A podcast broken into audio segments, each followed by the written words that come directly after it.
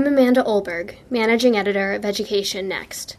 We invite you to join this week's Education Next podcast, available online Wednesday morning each week at educationnext.org.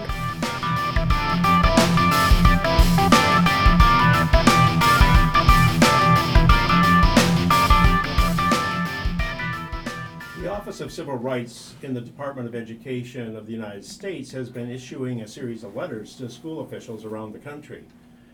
These letters begin with the words, Dear colleague, as if the Federal Department of Education is talking to its friends in the education world. But in these letters, the department is actually giving a lot of instructions, you might even say orders, to what should be done in schools.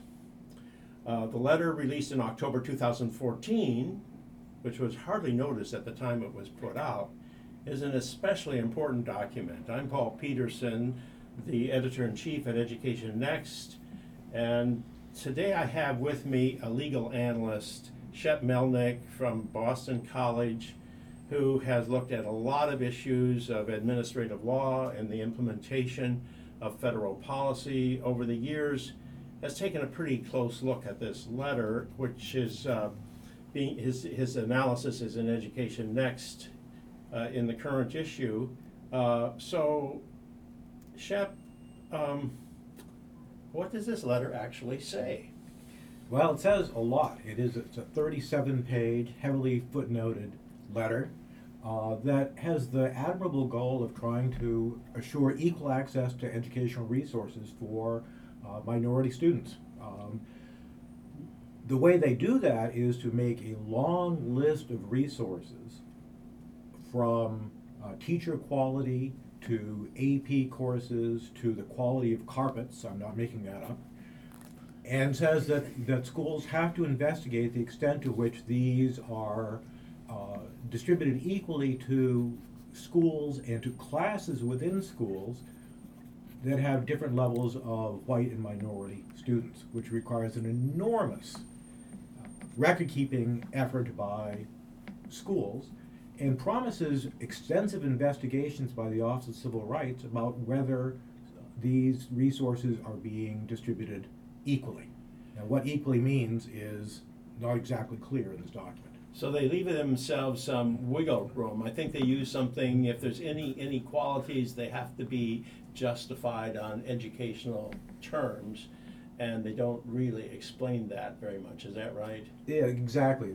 The basic argument is that if there is a disparate impact of resources on minority students, that's a violation of Title VI of uh, the Civil Rights Act of 1964.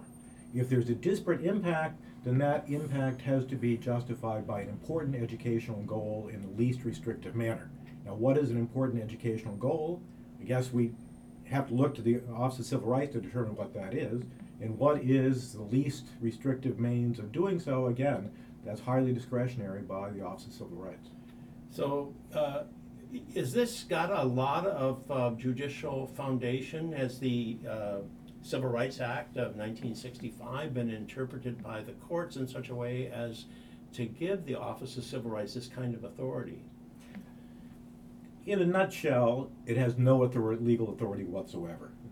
Supreme Court has been extremely clear that Title VI does not include disparate, disparate impact analysis. Uh, to violate Title VI, there has to be intentional discrimination. That was the case of Sandoval versus uh, Alexander in 2001.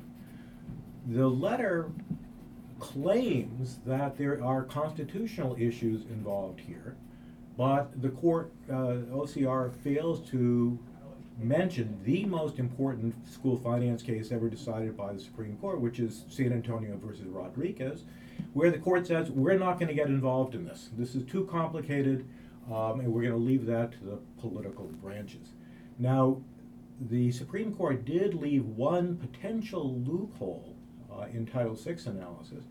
Uh, they didn't address this because it was never before the court, that perhaps OCR can issue regulations uh, that go beyond the dictates of Title VI. But a Dear Colleague letter is not a regulation. Oh, regulation. what is the dear colleague Right. letter? Right, that Well, is a good Can question. you explain that to me? If it's not a regulation, then what is it? That is the central question. Um, just a, a bit of uh, boring administrative law. Uh, according to the Administrative Procedures Act, when you issue a regulation, you're supposed to go through the kind of commonsensical uh, process of proposing a regulation. You have to get people to comment Right. on that and say, okay, is this got some, raised some issues, some problems, and then you get all kinds of groups on individuals in society who will comment on the regulation before it actually becomes official. Is that Ex- Exactly. It's a mechanism both for public participation and for judicial review. Uh, now, for many years, Office of Civil Rights did that. Uh, in, in the Obama administration, they've given it up completely, and they've just issued letters claiming to interpret what Title VI requires. well? Does this have a history prior to the Obama administration, or is this a new legal development? Well, let me, uh, it has been progressing toward, the Office of Civil Rights has been progressing towards less and less public participation. Title VI actually says that when uh, you issue a regulation under it, that has to be signed by the president. The last president to sign a, a regulation like that was President Ford. So, you uh, Title VI of the Civil Rights Act of nineteen sixty-five says that if you're gonna issue a regulation, it has to be signed by the president. How do, how do, how does the Office of Civil Rights, even before the Obama administration, get by without getting the presidential signature? by saying that we're just explaining what Title VI means, and we're not issuing anything new. Um, now, this is one of the most aggressive pieces of regulation in education that the federal government has ever attempted. However, and they claim there's nothing new here. This is just implicit in Title VI. That's why a court would never enforce this. If this ever goes to court, the court would say, number one, go through the procedures, and then when it comes back, they would say this goes beyond the intent of Title VI. So for that reason, Office of Civil Rights is going to make sure that it can do whatever it can to make sure this never comes to court.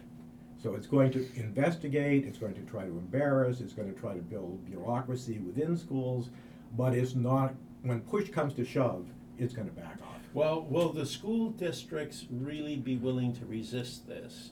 Are they going to, or are they just going to go along because perhaps they sort of agree with this and this gives them some leverage against maybe certain school board members or certain interest groups in the local community? And you'll see a sort of a joint effort by the Federal Department of Education and similarly disposed local officials to push in this direction. I think that's exactly their strategy. Uh, For one thing, what school district wants to say that we are not providing adequate resources to minority students? Uh, no educator wants to do that. Um, this is uh, a goal that everyone seeks. I mean, my view is that it's going to lead to a tremendous amount of paperwork and not much else. But the primary enforcement mechanism, as you suggest, is that they're going to try to find allies within school districts that can use this as leverage to get more money out of school boards or superintendents or uh, local taxpayers. Well, there's a lot of state court decisions that are calling for equal uh, treatment uh, across schools Mhm. and across school districts and adequate funding of education. So how do all these state court decisions relate to this federal directive coming from the Office of Civil Rights? Well, we'll find out. That's a very complicated issue because most of those adequacy and equity decisions in state courts don't directly involve race. Um, usually, they are aimed at providing more resources to schools that have a high percentage of uh, black and Hispanic kids, but they don't explicitly involve They race. talk about poverty or disadvantaged kids Right. or inequalities from one school district to another uh, without regard to the racial background of the student. So there's, this is a different line of legal analysis you're suggesting. Absolutely. And most of those decisions were about inequalities among school districts. This focuses on inequalities among schools within the same district and even among classes within particular schools. The scope of this is dramatically greater than the state court decision. So this is really going within a school district and telling a school district, a school board, how they should be spending their money. Absolutely. And at the list of things that have to be considered goes on and on. Uh, there have to be equally effective leadership. There has to be equally effective um, teachers. There has to be equal uh, distribution of AP courses and gifted and talented And programs. the, and the building has to be equal, right? They gotta build a new building if there's inequalities in facilities? Right, there seem, and the transportation opportunities have to be the same. So, and if there are students who have fewer internet connections at home, the school has to make up for that. Now, I think that's probably a good policy, but how you balance all of these fa- factors and how you determine, for example, whether the extracurricular activities of school A is comparable to those in school B and whether the school newspaper editor um, uh, advisor is as good here as there is anyone's guess. The amount of arbitrariness is really tremendous. Well, now, I notice in this uh, letter that there's some talk about collective bargaining agreements and teacher equality. That seems, that, that fits in with this case that has risen in California. I think it's called the Friedrichs case, where they're um, saying that uh, it's unequal in California to have a collective bargaining that uh, gives seniority rights uh, to older teachers to have their choice of school to teach in. So, um, is this going to then uh, be a basis for school districts to say, okay, we will not enforce the collective bargaining Mhm. agreement that we have, because that's against federal law? Right. This is a very important issue that the uh, letter calls attention to, the fact that schools with poor minority kids don't get as many experienced teachers. Um, I think this is a very serious matter, something we should do something about. But what do we do about it? The letter's answer is that this dear colleague letter trumps collective bargaining decisions. That any collective bargaining decision that provides unequal teaching to minority schools is contrary to Title VI. There's go, this, uh, teachers' unions are not going to give in lightly to this. That is where, if they actually try to do that, the legality of this letter will come into question. So this is probably the part of the letter that is the least likely to be aggressively enforced in the communications with school districts. Right, probably the most beneficial argument they make, but the least likely to actually have some effect. Well, do you, uh, uh, uh, can you tell us exactly what a school district is supposed to do now? It's received the letter, it's had the letter for about a year. Mhm. Uh, Now is it the time for it to submit a report? Is there some specific instructions in there? You have to send us a document telling us what you're doing? Yes, every school district has to submit a self-assessment covering all of the seven points with multiple sub-points. Basically, how they spend all of their money, evaluating the quality of their teachers, evaluating the quality of their leadership. Uh, the, the, they are supposed to have metrics for all of these things, and they're supposed to do this on a regular basis. And if Office of Civil Rights is not satisfied with this, they will launch an investigation. Now, I should point out these investigations can take a very long time. Right now, Office of Civil Rights is investigating over 100 universities on sexual harassment regulations. These investigations often last well over a year. The head of the Office of Civil Rights told Congress recently that they had so many investigations uh, before them that they needed twice or more the number of resources. So these investigations will hang over the schools for a long time, and when they commence, they will last forever. Well, have any investigations actually begun? We're one year into this process. Uh, that, is it too soon to have an investigation? You first of all have to have these reports submitted. And then after that, presumably, if the Office of Civil Rights is not happy, then they would begin the investigation. So we haven't reached that stage yet. I believe that is true, but the problem of answering that question is the complete lack of transparency in the Office of Civil Rights. Um, they don't explain the bases for many of their decisions. They don't uh, reveal who's being investigated unless they want to embarrass the institution. So, what goes on in that organization is never very clear. Well, uh, so you think school districts are they going to just ignore it? Are they going to say we haven't got time to fill out this document, or are they going to do give them a bunch of bureaucratic language that will say assure the uh, office that all is well, or are they going to use this as a basis for action? What's going to really happen here? My guess is that they're going to do what large bureaucracies usually do, which is to have pro forma compliance. They will fill out the forms, uh, they will show how well they're doing, they will make a few minor changes uh, to indicate that they're moving in the right direction. They will, for example, my guess is offer more AP courses in uh, schools with a large number of uh, minority students, even though that might not be the best thing that is most needed in those schools. Uh, so, pro forma compliance will probably drive the response. But how about if you have different student test performance? Let's say minority students aren't doing as well as white students, which Mhm. is probably going to be the case in many schools. Um, is that going to be a basis for action?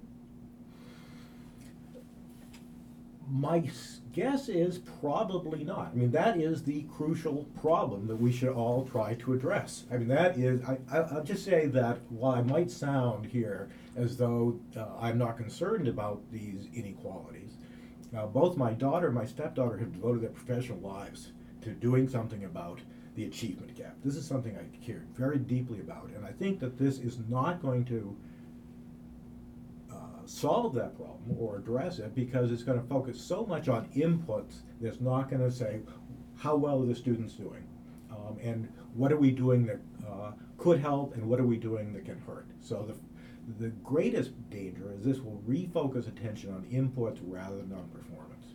Well, but maybe this is more or less a, a bureaucratic document that's going to get a bureaucratic response, mm-hmm. and its actual consequences will not amount to much. Maybe it will turn out to be a dead letter. What do you think? That that is possible, and it really depends on the point that you made earlier: is how will schools use it? Will they uh, try to do as little as possible? Will they use it to try to leverage funds? How aggressive will the Office of Civil Rights be? Uh, this is they're throwing this letter out without really very much understanding of what the consequences will be. And we're only learning that. And that's one reason why we have to pay attention to it. This has gotten received almost no attention.